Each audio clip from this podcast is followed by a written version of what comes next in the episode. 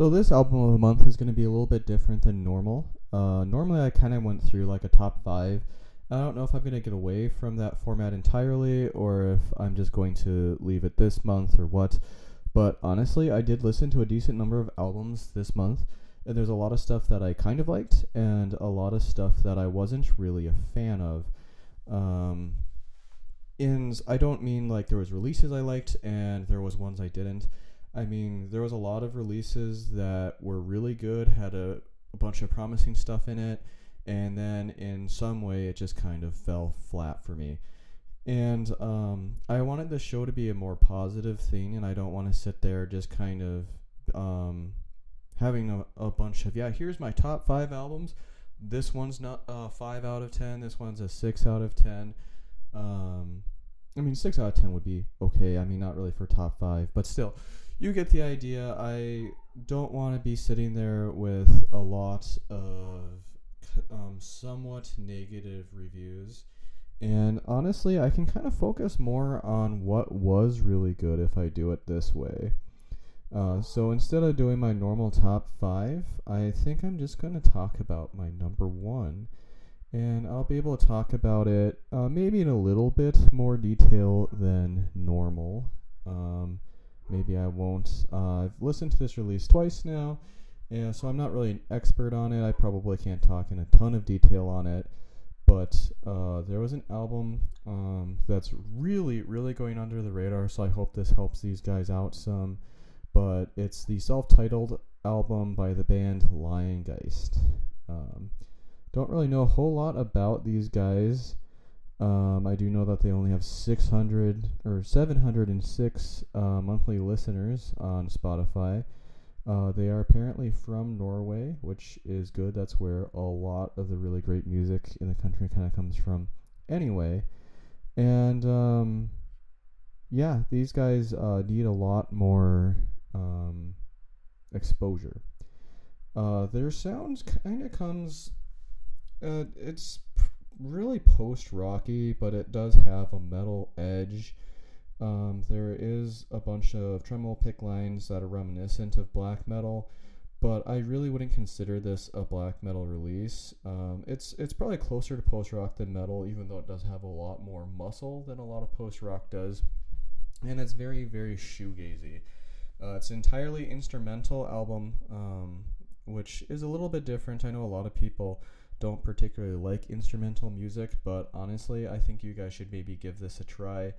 Uh, there is a lot of very creative musicianship on display here, and you don't need vocals to really capture everyone's attention if you just have a really, really great, solid um, idea um, in your music. Uh, it's very cinematic sounding honestly, um, you should probably just give if you're interested, possibly in some like post rocky, post metal, atmospheric um, instrumental album. Just give a, a song or two from this a try. You'll probably let it go ahead and play on and play the rest of the album, honestly, because it is that good. I think if I was going to rep- recommend any one particular song, it would probably either be the first track, This Feels Like the End, or the fourth track, as soon as I stepped outside, everything got worse. Uh, they're both really, really good. Uh, they um, kind of run the gamut from the more intimate, twinkly post rock you're used to, and um, some somewhat bruising riffs. The one thing that kind of helps these guys stand out because that isn't really that special is going to be the bass, though. Um, the bass is not only audible, but it is honestly probably about as loud as the guitar, which is a little bit different than what I'm used to, and has a really warm, fuzzed out sound. Uh, the really warm sounds, um, it's uh, it it complements the softer parts of the record rather well because it is rather warm and inviting and that goes really well with the twinkly beautiful guitars when the um, album calls for a calmer somewhat peaceful section.